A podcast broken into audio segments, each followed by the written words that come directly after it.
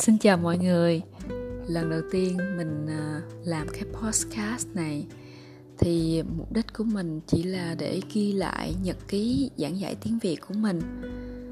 Thật ra thì mình rất là yêu thích công việc giảng dạy này Và mình nhận thấy mỗi ngày trôi qua thì mình học thêm được những cái kinh nghiệm rất là hay.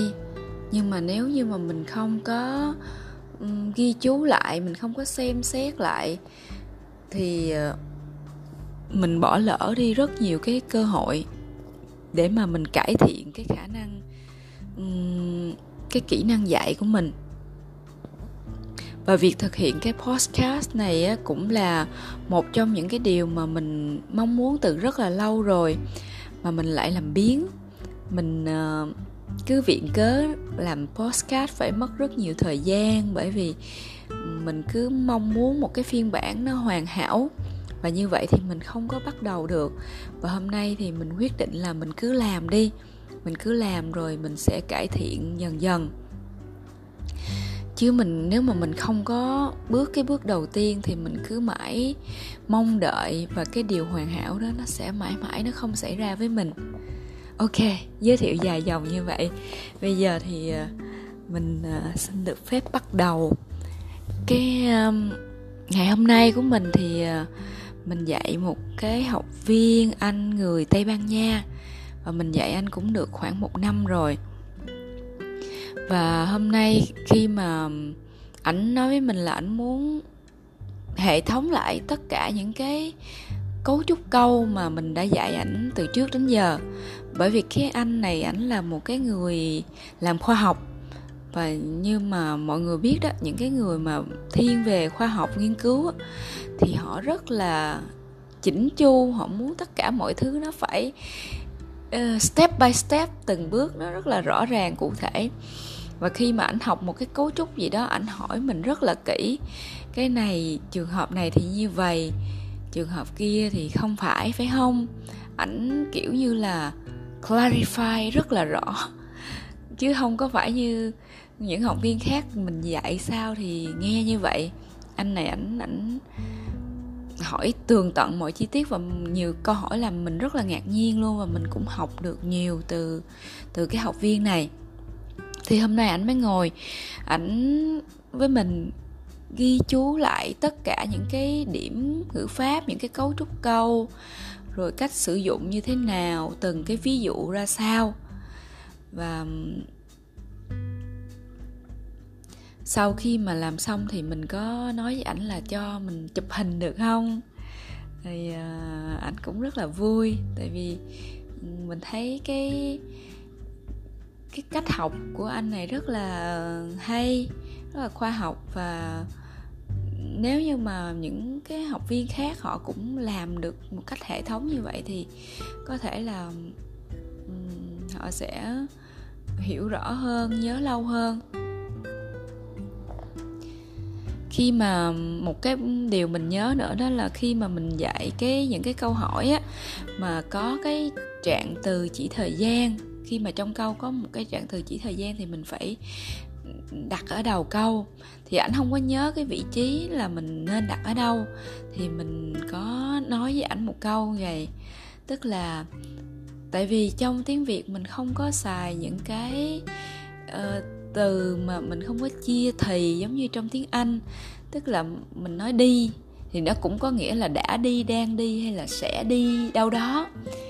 Và bởi vì chính vì cái mình không có chia động từ như vậy nên cái trạng từ chỉ thời gian nó rất là quan trọng. Và mình cần phải đặt ở đầu câu. Khi mà mình đặt ở đầu câu như vậy mình đưa ra một cái trạng từ chỉ thời gian như vậy thì người nghe, mình đã chuẩn bị cho người nghe. Một cái tâm thế là họ biết là họ, mình đang chuẩn bị nói về quá khứ, tương lai hay là hiện tại. Và khi đó thì mình không có cần phải chia động từ nữa, tại vì nó quá rõ ràng rồi.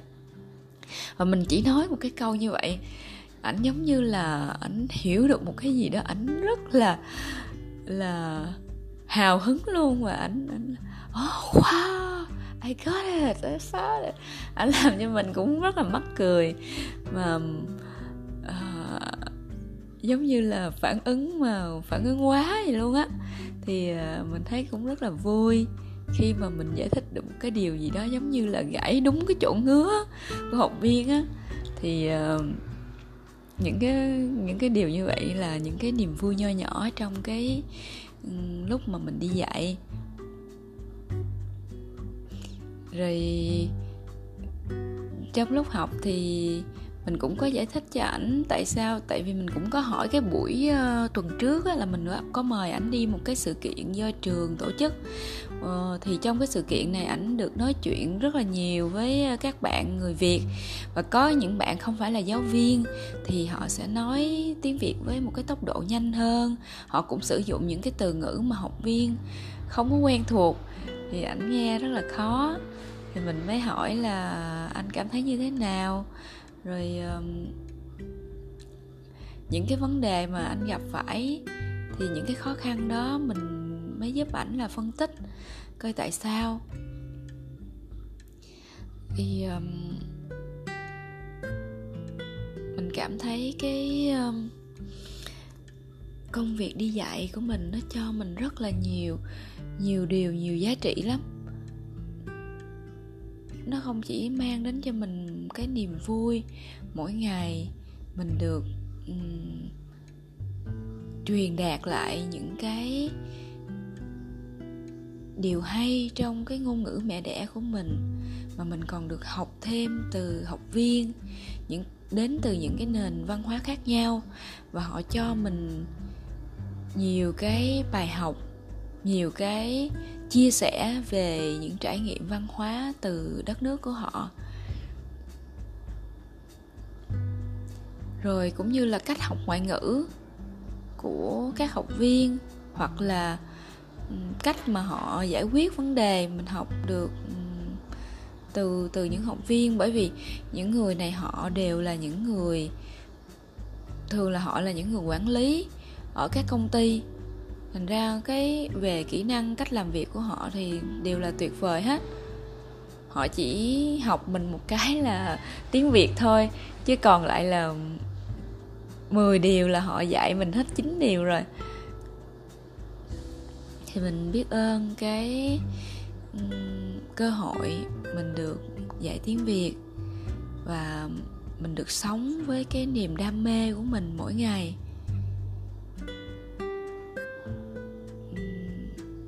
Mình cũng không ngờ là mình đã theo cái nghề dạy tiếng Việt này được gần 4 năm rồi.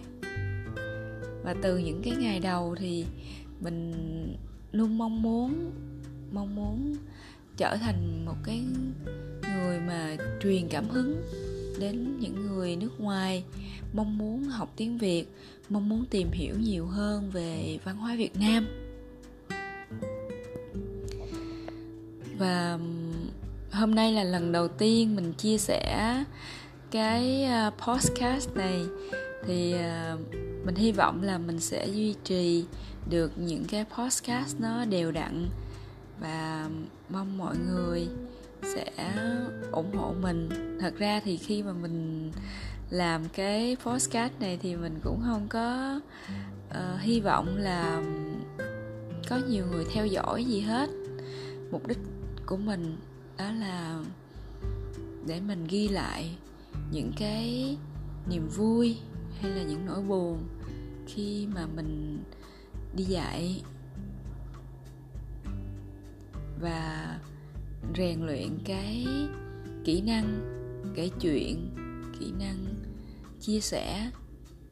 Và dần dần thì mình có thể tạo một cái kênh podcast nó hấp dẫn hơn, nội dung nó thú vị hơn.